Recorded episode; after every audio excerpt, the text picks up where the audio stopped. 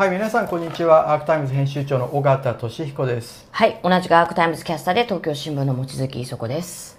はい、今日は元ジャニーズジュニアの木村伸一さんにお越しいただきまして、はい、今回初めてですね、うん、実名であの顔も出されて、うん、ジャニー喜多川氏のですね性加害を告発されているとい。うことで、はい、新しく告発される、うん、あのまあ、最新のですね、はい、証言者ということになるんですけれども木村さん今日はリモートですけれどもお越しいただいてありがとうございます。はいありがとうございます。よろしくお願いします。よろしくお願いします。えーまずはですね、うん、第一部として、今ジャニーズ事務所のですね対応をどう思うか、つい、まあ、9月の7日にじゃ藤島ジュリー恵子社長の記者会見があってですね謝罪はあったんですけれども、まあ、前社長ということでしたが、はいまあ、対応策の具体策はなくですね藤島社長自身も株は手放さないという趣旨のことを言って、まあ、東山新社長も出てきましたけれども全体的な具体策はないままという状況だったんですけれども木村さんはこの会見そしてジャニーズ事務所の今の対応ってどうご覧になってますか、まああのー、ちょっとこう後手後手になってるかなっていう気はあるんですけれども、まあ、僕みたいなのが勝手にその会社のようなところに口出しするようなのもちょっとおかましいんですけれど、うん、ただ、やっぱりその、まあ、どうしてもそのジャニーズっていう名前を残すっていう自体、その、まあ、ね、タレントさんとか、本当に優秀な方も多いですし、うん、ファンの方もすごく多い多いですから、うん、あのその名前を絶対残したいっていう気持ちはわからなくはないんですけれども、やっぱり今後、その、まあ、グローバルスタンダードに考えると、どうしてもこう、海外の方はそういう人権とかっていうのはやっぱ日本よりだいぶ進んでる国が多いですから、そういう国と付き合っていくっていう、まあ、グローバル企業なんかは特に、あのー、敬遠されがちになってくるのは当然だと思うんですね。はい。そうなるともう名前を変えるのはもうやむなしと国際的な普通のあの人権侵害という基準で考えれば、あの、まあ、そこに、そこ、ジャニーズという名前にすごく、まあ、こだわりのある人たちやファンの方もいるいるとしても、やっぱりこの問題をもう少し受け止めれば変え変えざるを得ないんじゃないかなと感じるってことですかね。そうですね。あの、うん、ファンの気持ちだとか、その自分たちのそのプライドとかも、もちろんすごく大切なものなんですけれども、うん、それ以上にやっぱり生き残っていくために、まずその世界、世界で生き残っていこうと思うんであれば、やっぱりせあの世界を相手にしたあのスポンサーさんの、まあ、あの、気候っていうのはやっぱり大事にしていかなきゃいけないかなと思うんですね。うん、なるほど。あの、詳しいことは2部で、あの、被害の部分は聞きたいんですけど、そもそも今回ですね、まあ、告発するに、こう、至った、まあ、いつぐらいからやはり、こう、声を上げようかなっていうことをこう悩み始めたのか、あの、かつて一度、一度に、一度でも二度でもそういう話をしてみようって思ったことはあったのかってあたりちょっとお聞きできますかね？まあ、あの、過去に そういうことはあったんですけども、やっぱり周りから止められるっていうかね。うん,、うん。そういう、絶対やめた方がいいっていうのはやっぱり言われましたし。なるほど。それは、その、えー、言っても相手にされないとか、当時の、まあ、他に告発者いたけれど、本が出たり、一部週刊誌は週刊文春なんかが書いてても、全然マスコミには取り上げられてないとか、そういう状況も影響されたんですかね？そういうものとか、あとは、うん、あの、本当にあなた潰されるわよ、みたいなこと言われて。あ、潰されるわよ。それは事務所がそれだけ力を持ってるからってことですかね？まあ、どういう意味で言ったのかわからないですけど、うん、まあ、この業界で生きていけなくなるわよっていうのは、その、まあ、昔言われた。なるほどね。まあ、実際、あの、詳しいところはまた2部でと思ってるんですけども、あの、ご自身が結局ジャニーズを退所した後、あの、芸能活動を続けようと思っても、チャンスをつかんでもこう潰されるようなことっていうのはやっぱりいくつかあったんですか？そうですね。うん、あの、いくつか、あの、まあ、確定的にそういう、そうだって思うことはあの、できないんですけども、はい。まあ、あの、もしかしたらそうなんじゃないのかなっていうことはいくつかありました。うん。それは例えばこう、えー、オーディションを受けて、えー、それた例えばどういうことあそうですね例えばそうですねどういうことですか？うんまあ例えばあのー、まあオーディションを受けてある程度配役が決まった後に、うん、こう急にやっぱりあのー、今回出演見送ってくださいとかああ一度決まった役が、うん、そうですね。そういうのもありましたし。その後急に。突然クランクインの前にってことですか？そうですね。ちょっともう僕ももうだいぶ昔のことなんで詳しく覚えてない部分も多いんですけど、まあなんかそういう不可解なことがいくつか重なった上で、まああのおかしいなと思って。その事務所で何があったかというのは第2部で詳しくお聞きしようと思うんですが、はい、その概略だけですねお話しいただけるとありがたいんですけれども事務所に入られたジャニーズジュニアになられたのはいつ頃何年でまあ高校生なのか中学生なのかどれぐらいの時でどれぐらい在籍されたんでしょうか？一応高校3年生の時で、うん、1995年の1月です。なるほど。でそこから、ジャニーズジュニアとして活動するようになってその間に、はい、ジャニー北川氏からの性加害というのもあってということになるんですね。はい、はいでもともと、まあ、今までいろいろインタビューさせていただいたジュニアさんはやはりあのタノキントリオとか、えー、そういうのに田原さんとかに憧れて、まあ、自分から応募して入りましたっていう方が多かったんですけど、えっと、木村さん自身がこうきっかけみたいなそのジャニーさんから電話をもらうきっかけっていうのはどんな感じだったんですかね、まあ、うちの親戚が応募してもらしてくれて、うんうん知ら知らないうちに応募されてたんで。あでジャニーさんがずっと、まあ、家に何回も電話して。何回も電話していたんですか？何回もですね、あの、母親が、あの、いませんってあんま取り継がなかったし、僕、当時ほとんど家に帰ってなかったので。うんうんうん、はい。えっと、帰ってなかったっていう理由は、はい、あの、お仕事とか、はい。そうですね、バイトでほとんど、うん、あの、家に帰るなるほどね。なるほど、なるほど。そのバイトというのは、お金を作って、それでこう、ご自身のため？何のためにそのもう朝から夜まで働いてたってことなのかな？これ。そうですねはい、うんうん。まあ、家の方がちょっと苦しかったものですから。ああなるほど。でそのためにバイトにおにお金入れてて、まあ、一種バイトに明け暮れてたような。そうですね。うん。あの大体こう、えー、どのぐらい稼いでそのお家のためにどのぐらいこう納めなきゃいけないような状況だったんですかね？うんまあ、その月にもよると思いますし、うん、そのあった貯金を全部渡した時もありましたけど、一応は、あのー、大体そうですね、朝の、まあ、あのー、まあ、夕方から朝の朝方4時ぐらいまで働いたりとかしてたんで、えー、えー、すごいね。平均20万ちょっととか。そんなに？高校生の時バイトでですか、はい、それの結構なお金をほとんどご家族とかご兄弟のために生活費とかのために出してたんですか？一応そうなります。なるほど。大変ですね。そういう時に、ジャニー喜多川氏が何度も電話をかけてきて、はい。まあ、一種スカウトされてジャニーズジュニアに入るということになられたんですね。であれですかね。なんかまあいろいろこうオーディションを受けるとかそういうこともあるんですけど、えっと、もあの人によってはですね。あの木村さんの場合はこう会って割と早い段階でこうどんな話をこうジャニーさんにされたのか。あの東京に行ったんですかね。ジャニーさんに会うために。電話かかってきた、ね、電話かかってきた時はバイト先に電話かかってきたんですけど、うん、あバイト先にも。はい、はい、はい、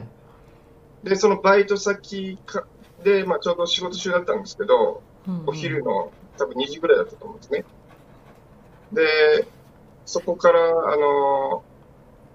ー、今からちょっと厚生年金会、大阪厚生年金会館に来てよっていう大阪のですね。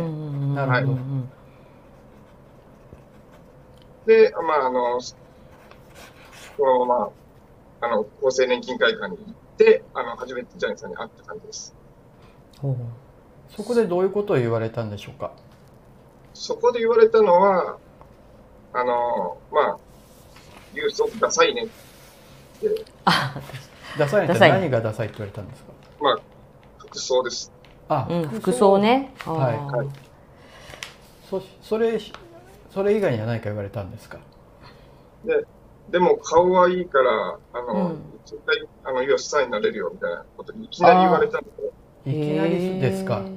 はい。意味がちょっと最初わからなくて、まあ、うん。あの、自己紹介っていう自己紹介が最初なかったんですね、多分。うんうん。あ、僕ジャニーだけど、つって、言う、うん。どうのだね、みたいな感じで、そんな感じだったんで、すごいですね。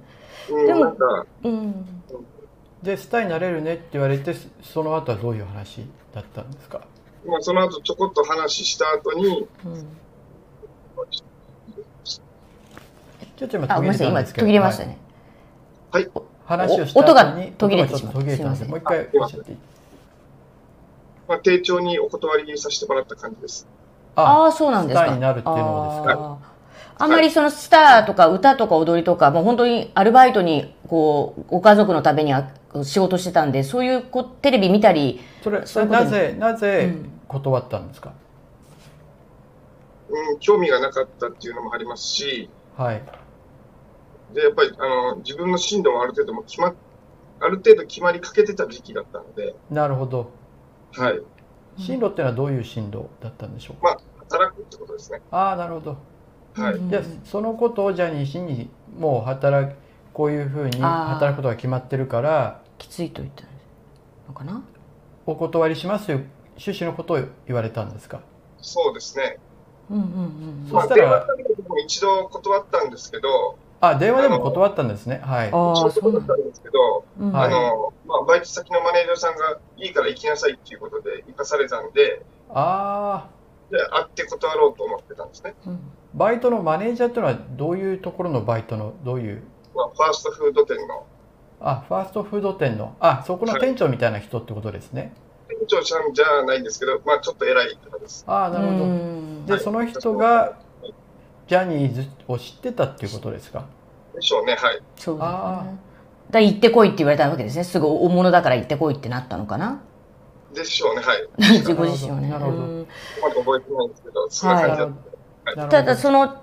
じゃあジャニーさんと会っていろいろご自身のあの家の状況の話とかあのお話をされて家庭の環境のこととかをジャニーさんは分かったと思うんですけどそれもそれも話をされたんであすか？されたのかな？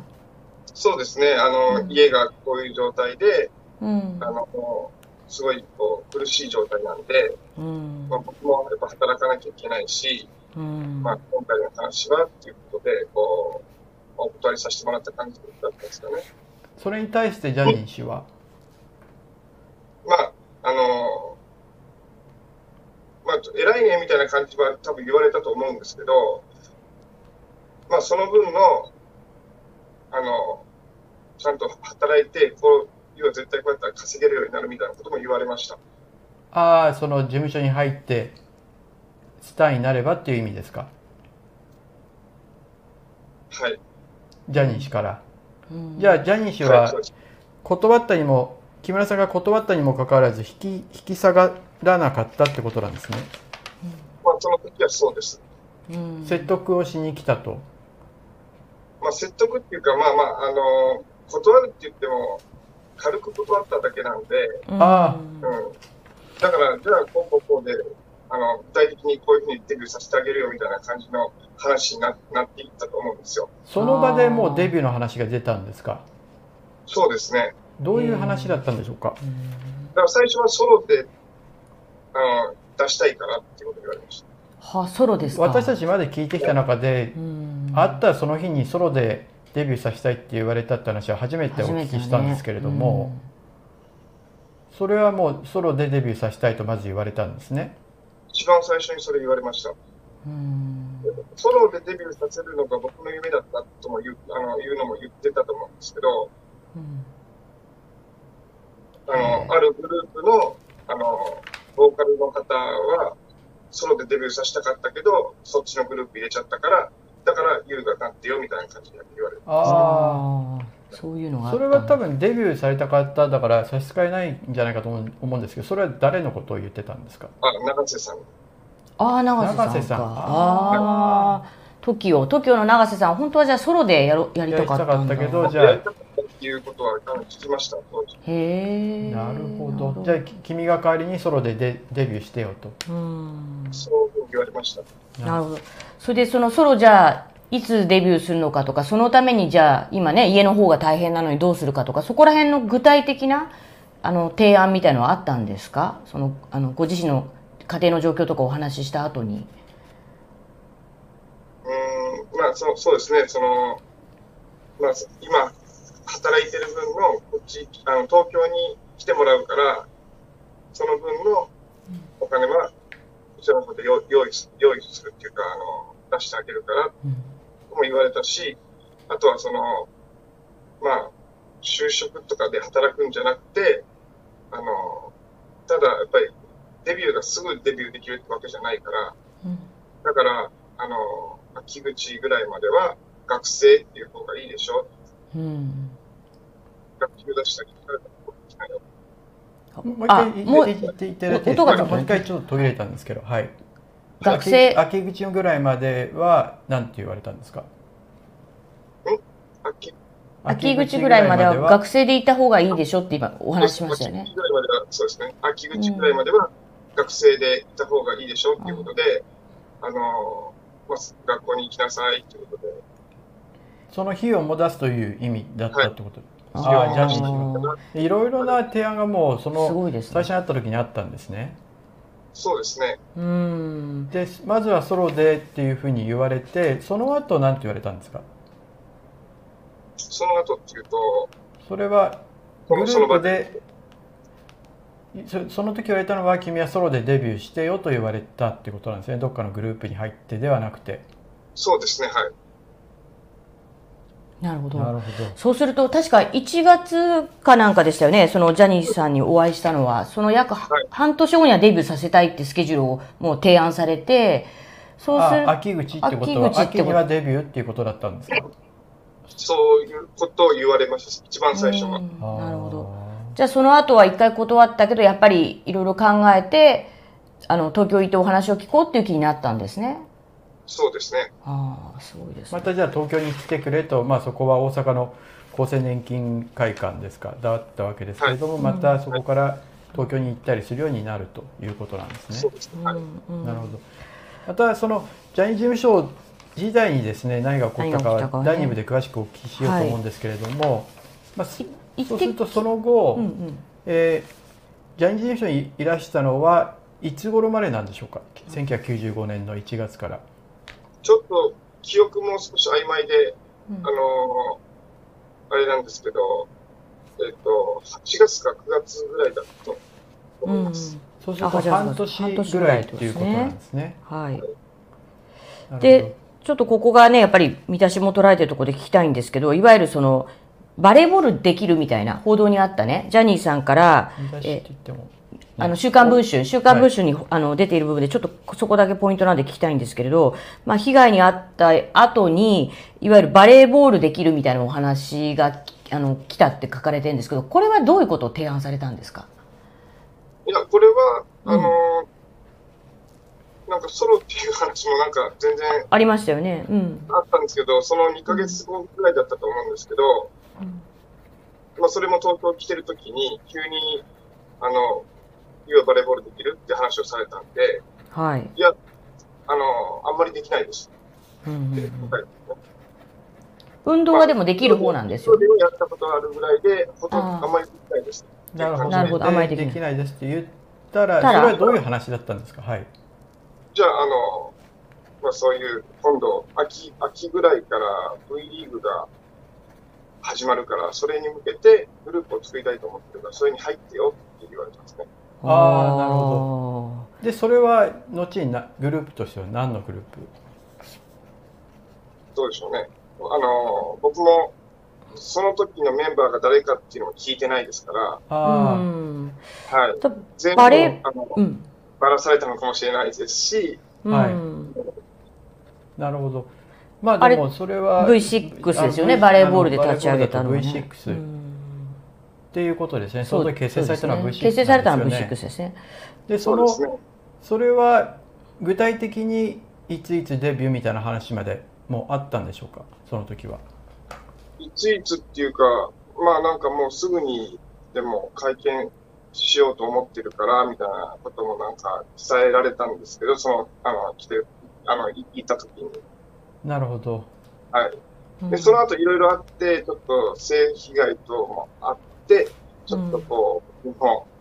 あの精神的にもちょっとこうきつくなって、うん、そういうことですか。なるね。いうことで、放棄してしまったような感じです。そこから事務所から足が遠のいたってことなんでしょうか。まあそれもあります。はい。なるほど。それによってじゃあ、そのデビューって話はなくなったっていうことなんそうですね。はい。じゃあ、なんていうんですかね、かなり、まあ、費用まで出す、まあ、大学、大学で専門学校の費用まで出すよとか、もう会見の期日まで決めて言ってる、でも、あの、これからバレーボール立ち上げんで、それでグループ作るとか、本当にかなりメンバーに組み込むことを前提に話をしてるし、学費も出すっていう、まあ話もしてた。それが、その、その後に、まあこれは、あの、後の2部で語っていただきたいんですけど、まあ、被害に遭って、こう、一部こう拒否したような形になったと、後に、まあ、いきなりジャニーさんの対応が様変わりしたってことなんですかね？様変わりはしてなかったんですけど、僕が、うん、僕がすごく拒み始めたああ、拒む、そうかそうか。あの、行きたくないってことになっちゃったんです。その、あの、それは当然ですよね。はい。なるほどね。で、その後、まあ、ジャニーズ事務所ので起こったことについてはダニブで詳しくお聞きしたいと思うんですけれども、はいはい、その後95年の8月とか夏ぐらいに辞められて、うん、その後はどういう差し支えない範囲でですねまあその後はやっぱりそのやっぱりあの辞めてし勝手に自分で辞めてしまってるんで、うん、まあ勝手にって言っても性加害があったわけですからねそれは勝手にという、うん、まあただやっぱりその理由を言えないじゃないですか。はいはいはい、周りの方とかして、すごく応援してくれたりとかあの援助金くれた人もいたんで、まあ、そういう方たちがやっぱりちょっとこう軽減な顔もされてたんで、まあ、続けなきゃいけないかなと思って、じゃあ違う事務所でやろうっていうことになって、そこから初めてその、まあ、芸能勉強したりとか、うん、あのいろいろ初めてそこで、ジャニーズの時は何もしてなかったんで、うん、本当ダンスもで全然できないから、あの、もういいわ、いいよって下げられたりとか、だからそういう、あの、バックダンサーとかで使われることもほとんどなく、うん、はい。なるほど。なのでそこからは自分で芸能界でやっていこうとされたってことなんですか？そうです、はい、それはどれくらいやられてたんでしょうか？芸能界での活動っていうのは。多分2年ぐらいあ2年ぐらい。うんでもその間やっぱりおそらくねジュニアさんとしてもデビュー間近だってことは例えばジャニーズファンの方なんかにも結構知れ渡ってますよねジャニーズだったら。どうなんですかね、僕、ほとんどやっぱりその、うん、レッスン行くのももうたまにしか行かなかったですし、あのその5月、あの3月、4月以降はですよ。うんうんあの、どっちかっていうと元気が出るテレビっていう方のやつにばっかし参加してたんで。あ、そっかそっか。うん、それはジャニーズ事務所にいたとき。はい。うんそれはジャニーズ事務所にいた時の話ですか？そうですね。はい。なるほど。ただそれはあれですよね、その V6 のバレーボールでのデビューみたいな話が、拒否して、あの、まあ、彼の、まあ、加害があって一回拒否した後もう家にちょっと寄りつかなくなって、その延長でそのデビューの話もなんか立ち消えになってた後にこの企画の話が来たってことですか、ね、ジャジャニーさん。そういうことなんですね。うん。うん、で、その話、それも事務所を離れるとともに終わってその後の芸能活動っていうのはどういう2年ぐらい行っ芸能界いらしたということですけれどもそれはどういう状況で2年間でそこからも辞めていかれるってことだったんでしょうか？まあその、いろいろお仕事を受けさせてもらったりとか、させてもらったりとかもしてたんですけどなかなかその不可解に急にこう交番になったりだとか、そうだよ、ね、ああ決まってた役が先ほどもおっしゃってましたけど、はい、そういうのとかも続いてて、じゃあ名前を変えようっていうのに名前を2回ぐらい変えたんですけど、それでも、ああ、ダメかなと思って、で、まあそんな折、まあその、そうですね、こう、まあ、なちょなんかの仕事してるときに、ちょっとこう、まあ、体調を崩したりとか、喘息が出たりとか、やっぱいろいろあったんですね。まあ、喘息で言ってしまうと、セリフとか言えなくなってしまうので、まあ、そういうのもいろいろ重なって、で、まあ、そのまま進んでも、そんないい仕事もないし、まあ、文春さんでもね、こう、ピンクな映画とか言ってましたけど、そういう仕事しかやっぱり来ないから、もういいかなと思って、はい。まあ、やめました。その事務所にいたことに伴うその影響っていうんですかねその性加害に伴う影響っていうのはその後は何かあったりしたんでしょうか？それはちょっと僕も自分自身わからないです。例えば対人関係であるとかあそういうのはあのいろいろありました。対人関係に関しても、やっぱりすごくこうどう人と接すればいいのかとか、あの、うん、なんか分からなくなっていったんですね、どんどんどん。うん。つまりこう、いろいろ、うん。はい。分からなくなっていった、それまではもうどんどんこう人と、まあ、接していくようなタイプだったんですけど、うんうん、それがこう自分から接していくのがちょっと億劫になってきて。あ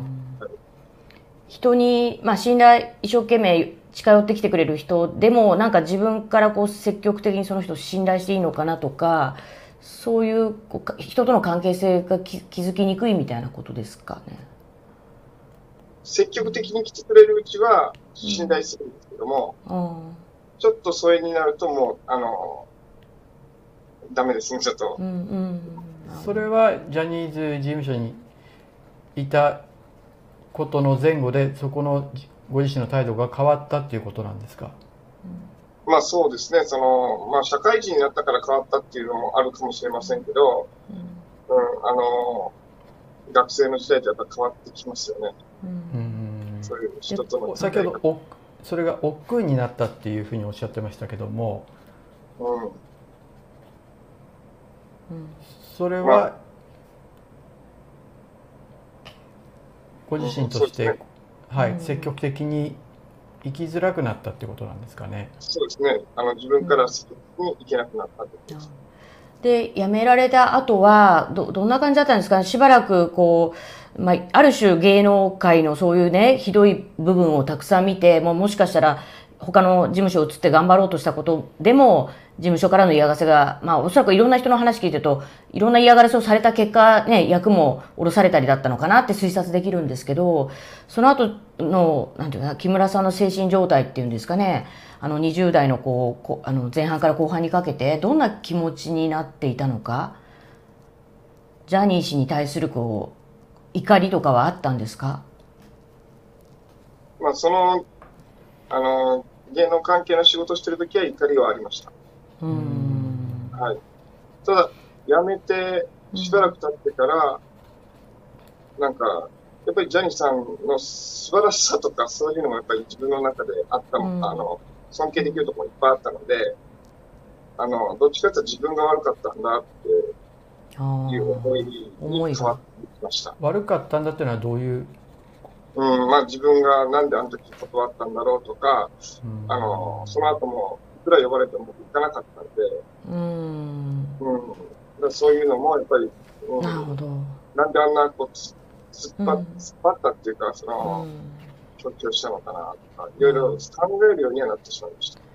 ただ、ごめんなさい。ね、うん。まあ、客観的に聞くと、その自分が悪い、自分がそこでもっとその加害に耐えれば、デビューできたかもしれない。もっとね、違う方向に話が向いてたかもしれないっていうのは、まあ、他のデビューした例えば忍者の志賀さんなんかもあのデビューはできたけど被害を耐え続けた結果デビューはしたけどやっぱり今ものすごいその後のフラッシュバックに今も苦しんでて、まあ、その頃から苦しかったって言ってましたよね。あそうそうそうです彼はデビュー前からもうあの痩せて摂食障害にもなってたんでそうするとこう自分が頑張ればよかったんだってこうご自身をねなんか責めていたっていうのがその当時だったと思うんですけど今このいろんな報道が出て、まあ、ジャニーさんの問題、まあ、その必要は全くないですし、ね、そうそうそう。悪くないですし。そう。事務所が黙認放置してきたこととか、はい、私たちメディアがねそこを全く報じなかったこととかいろいろ出てきてる中で今はあのどういうふうにお感じになってますか？本当にジャニーさんのあれに耐えればよかったと思うのかそういう中でしかこうスターになれないシステムをあの事務所もジャニーさんもメディアも企業も、まあ、黙認放置してきたんだと思うんですけどそれはどうお感じになりますか？やっぱそれまでこう報道があるのでそういう世界であ特殊な世界であって、うん、あのその中にいる時はそれが常識だと思ったんですね。うん、だからまあ、通過儀礼的なもので、絶対こなさなきゃいけないものなんだなっていうのも感じてましたし、だから、僕はそれをちょっと拒んでしまったもんだから、まあ、あの、後輩がちょっと、そもうそういうことないようにしろよってアドバイスしたりもしたことありますけど、ああ、そうですか。相談された時、まあ、加害、加害、えー、幇助みたいなことしたことありますけど、うん、うん。それは芸能界ってそういう場所だから。そうですね、うん、その時だからそれが悪いことなんだ、犯罪なんだっていう意識が僕の中でも特になかったですし、最近までそういう意識を感じたことがなかった。です。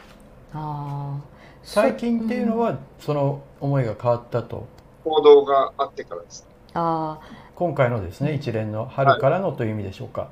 はい、BBC は見ましたか？まず BBC のやつは。BBC はあのあんまり見てないですね。見てないんだ。どこから、はい、あの知りましたか？この話が告発者たちがどんどん出てきた。カウアンさんか。はい、ああれはどういう衝撃でしたか？カウアンさんが出てきたそうですね。だいぶ衝撃でした。うん。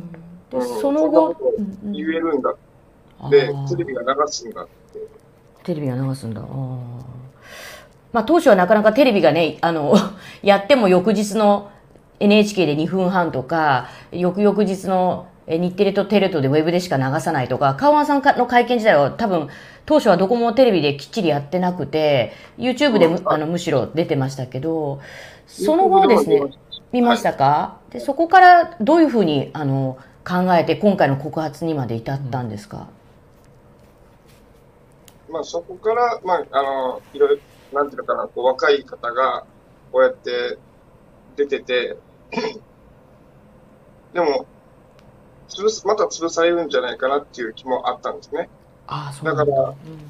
うん、もっと出てこなきゃダメなんじゃないかなっていう気もして、うんうん、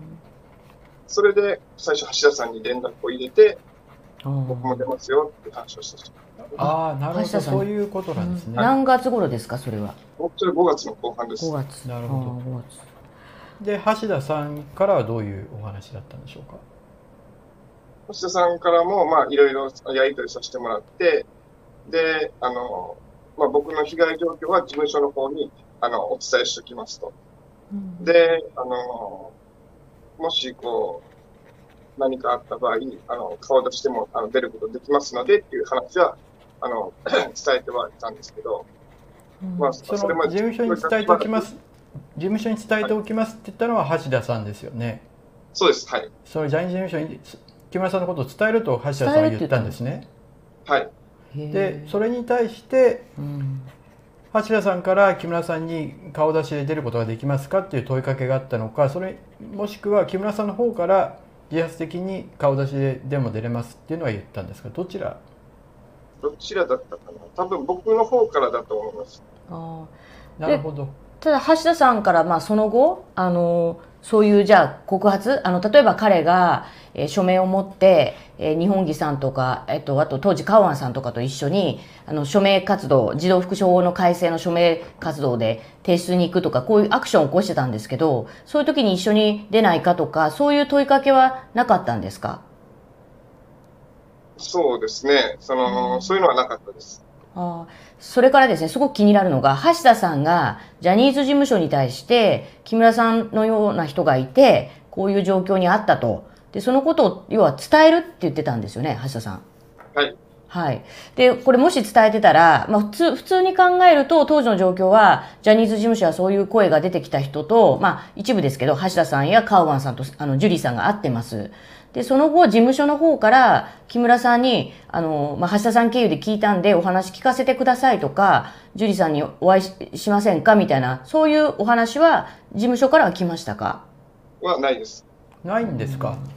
はい事。務所はいろいろその後再発防止チームが調査したりとかいろいろ。やっていてやってた事務所その再発防止チームから連絡するような人もいたんですけどそれはなかったんですね。そうですね。ああ。だから事務所に対して、その、いろいろヒアリングシートみたいななんか、橋田さんが作ってくれたのを全部こう書いて書いて？出してもらった感じです。はい。えそうなんですか？そそこあそれはいつ出したんですか、いや、えっ、と、結構は早い、早いうちだと思います。5, 月の末とかだと思います。5月の5末月の末。でもはい事務所から連絡はなかったんですか？そうですね。橋田さんから事務所側のこの多反応分、代表して橋田さんの方に多分返事がいってるのかなっていうかあの認識だったんですけど。なのでそれで橋田さんから事務所の反応がどうだったよっていうような話はあったんですか？は、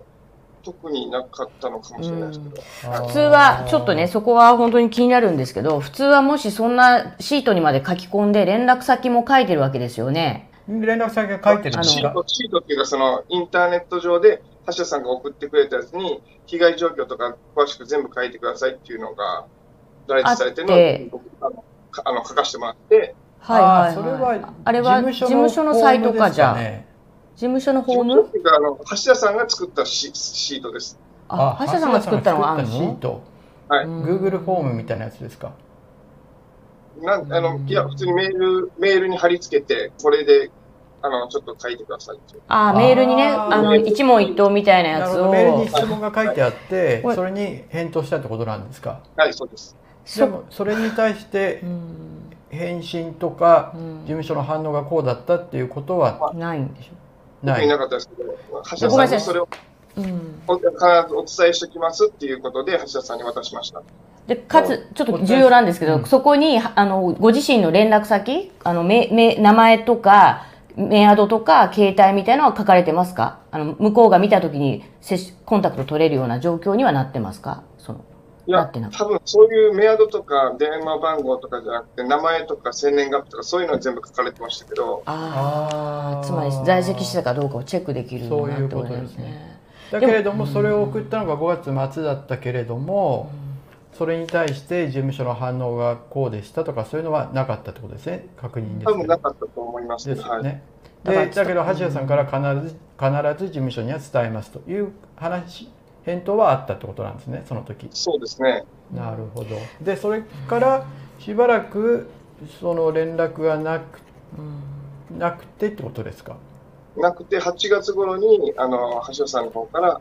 あの、NHK さんの方にであの出ることは可能でしょうかっていうことで、あの、連絡をしたなるほど。あの、ちょっとすごい、あれなんですけど、まあ、橋田さんがそれで、あの、なんとなく事務所、まあ橋田さんに聞かなきゃいけないあ聞かなきゃわかんない事務所とどうなったのかはねはいにもですね。はい。そそそれとですね、あの、まあ、じゃあそこから連絡はない不可解ではありますよねお聞きしてるとね。で、あの、まあ、橋田さんの部分はそこは確認しますけれど、それだけじゃなくて、その後、あの、再発対策、えー再発防止対策チームができて、あの、心のケアを受けたい人はこちらにっていう、あの、公開されたのはご存知ですかねこれは、えっ、と、いくつだ ?6 月とか7月かな？あの、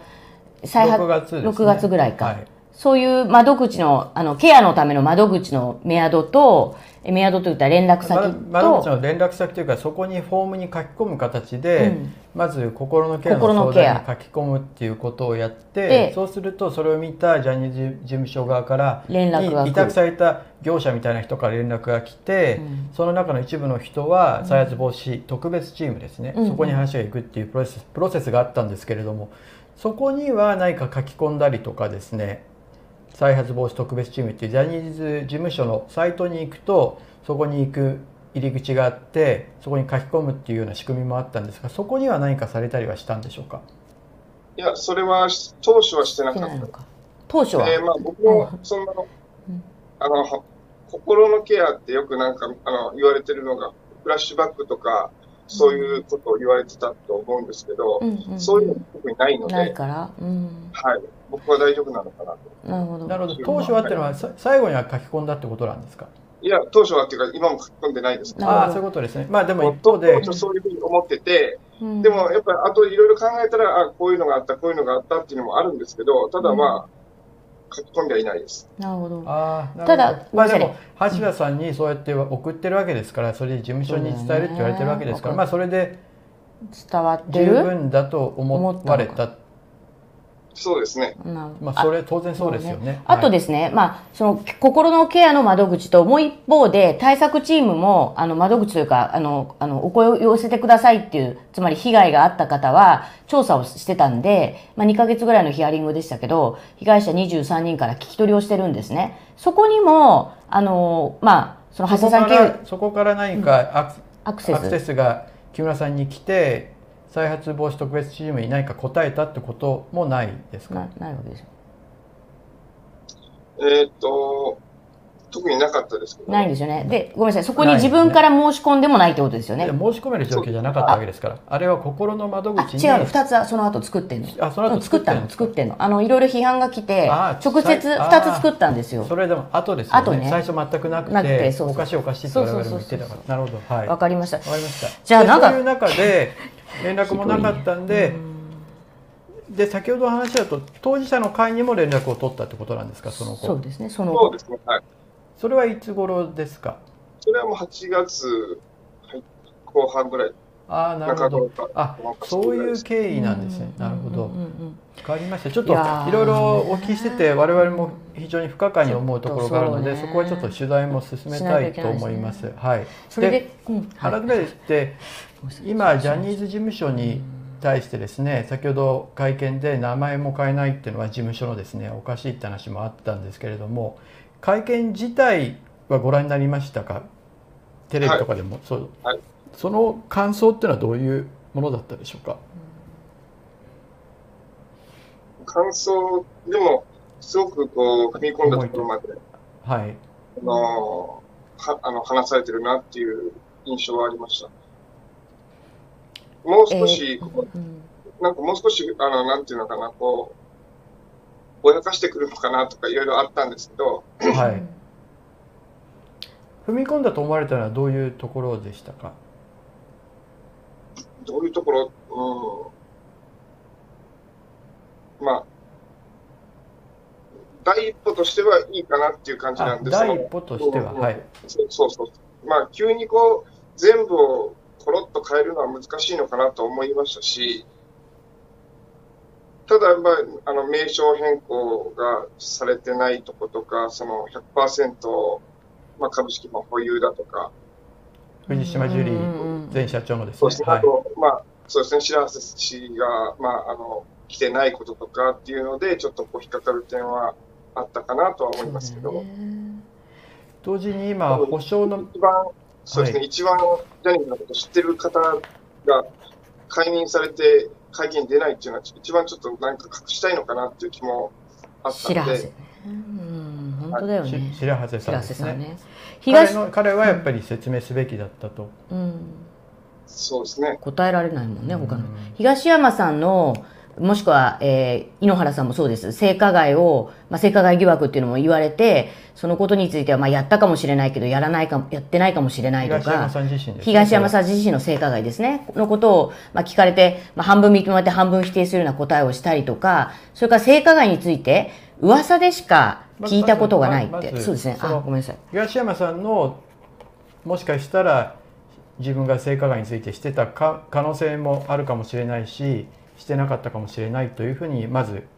東山さんご自身が周りのですねあのジュニアとかそういう人たちにへの性加害があったんじゃないかという話についてそういうふうに答えたんですけどそこはど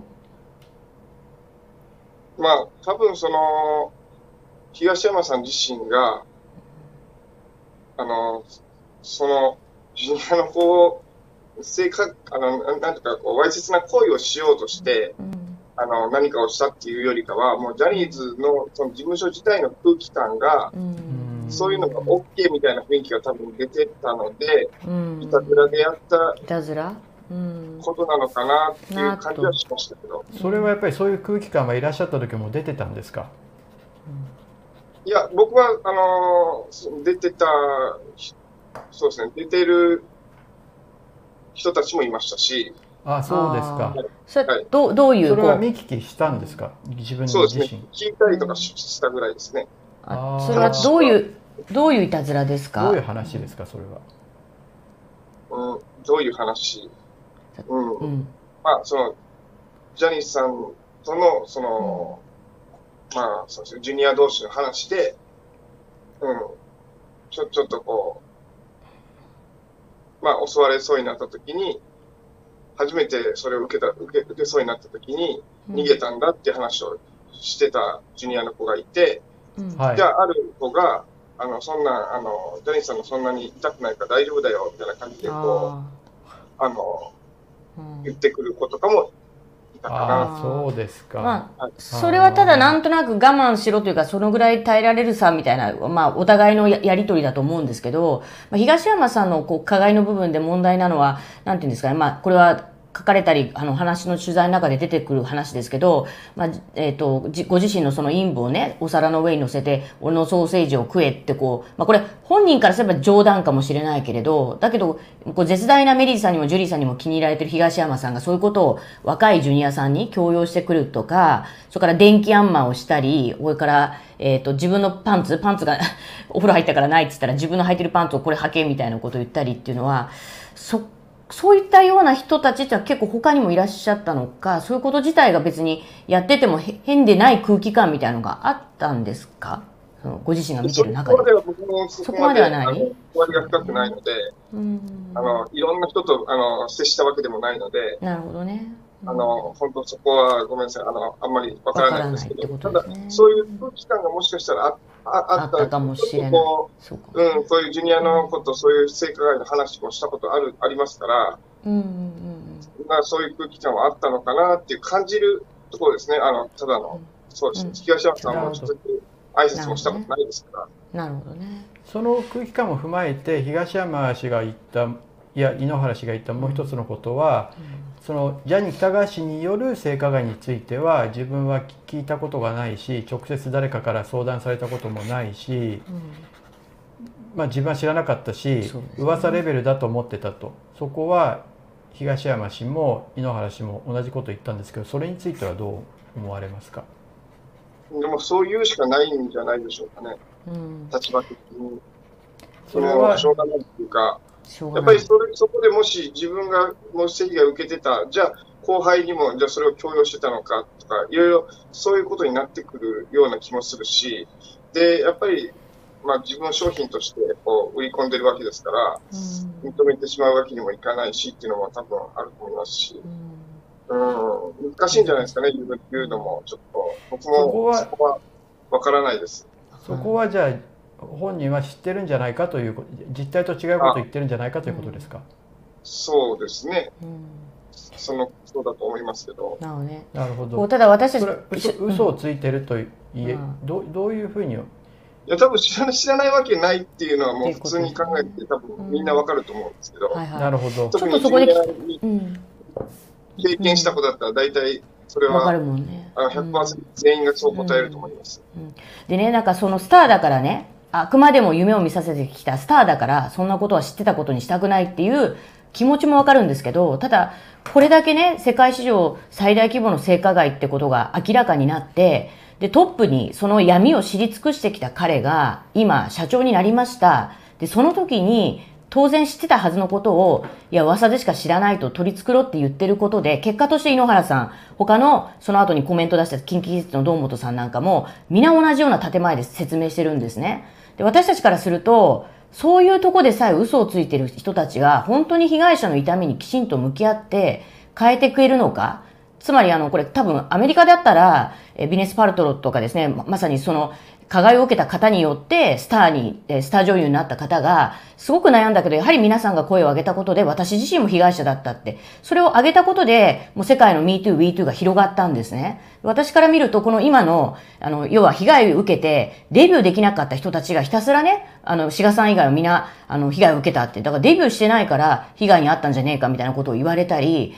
その、本当にこう、その被害の痛みとか過去に向き合ってたら、そういう取り繕ったことを東山さんが言うこと自体、私は非常に問題だと思うんですけど、そこはどうですか？やはり踏み込んで、今度10月2日に会見あります。そこは踏み込んで、やはり真実を語るべきだと思うのか、やはりまあそうは言ってもスターという肩書きね、まあ、これはもうやめれば別にスター、元スターになるわけですけれど、やはりそれは嘘をつき続けるしかないと思うか、どどういう思いですか？皆さんが今これだけ声を上げて、これからいろんな批判とかね、あのファンからのね、V6 のファンとかからもいろんな批判が出たりする可能性あると思うんですけど、でもそれでも変えていくためにこう一歩踏み込んだ皆さんからして、あの、まあ、嘘ではないかという部分を突き続けていいのか、本当のことを語ってほしいと思うか、どちらですかね？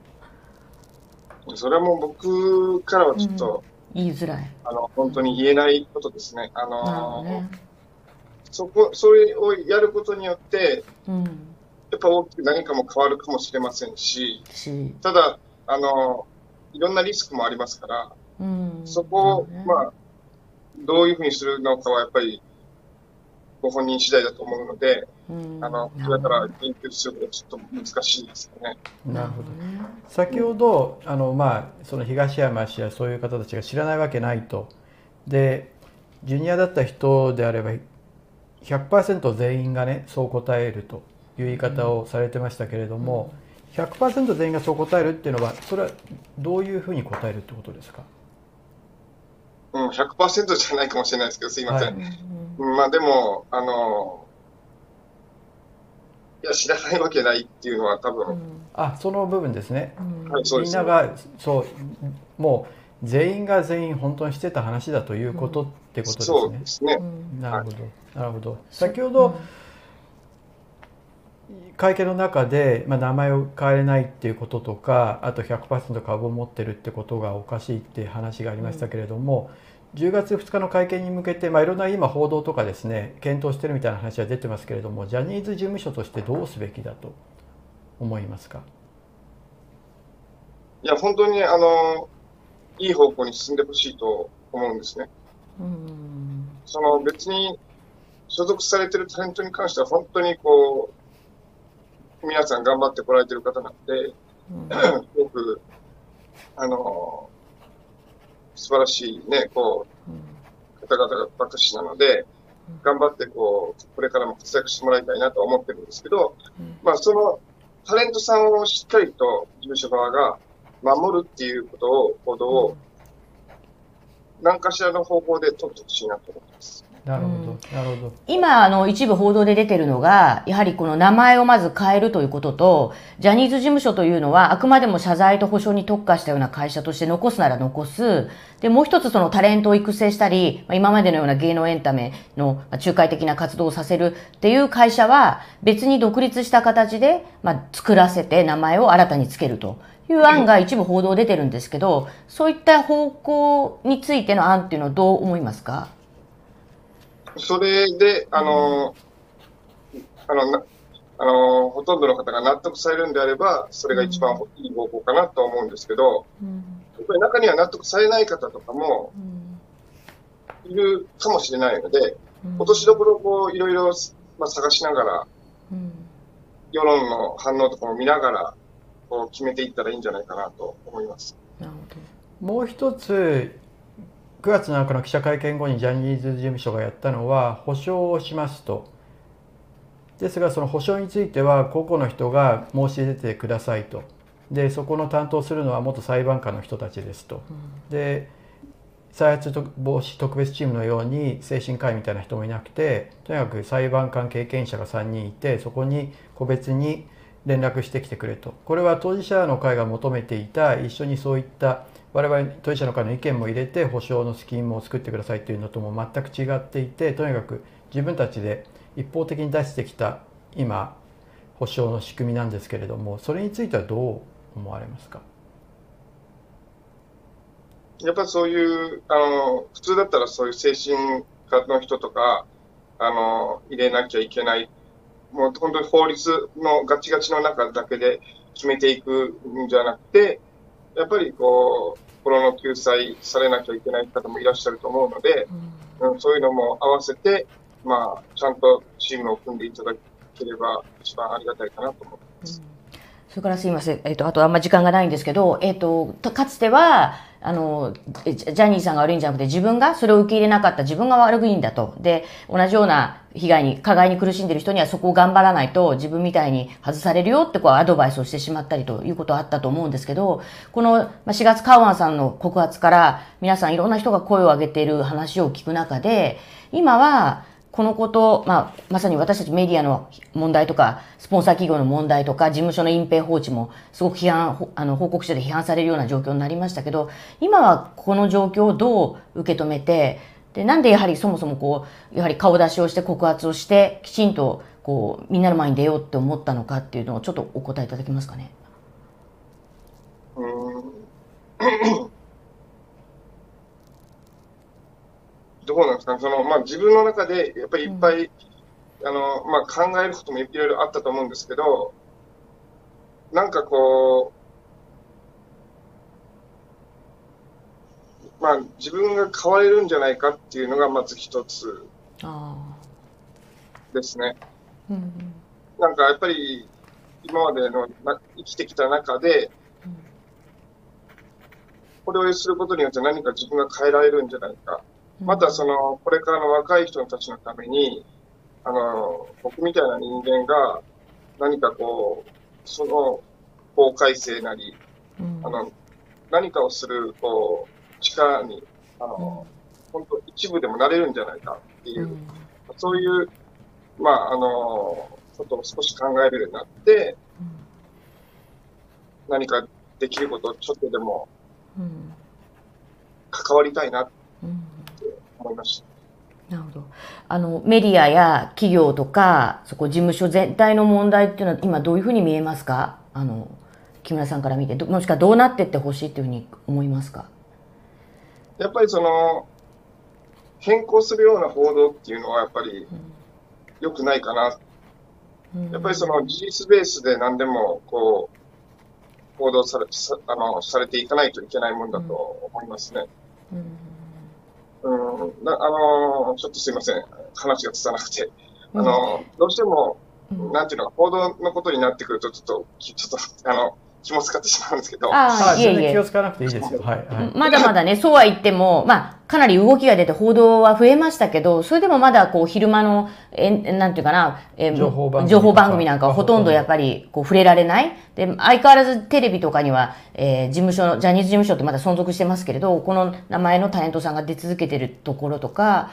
やっぱり、まあ、私たちがする、私なんかからすると、やっぱりまだ、特にテレビの報道状況ってまだ弱いというふうに感じるんですけど、この問題についてですね。そこはそんなにはどうですか？あまり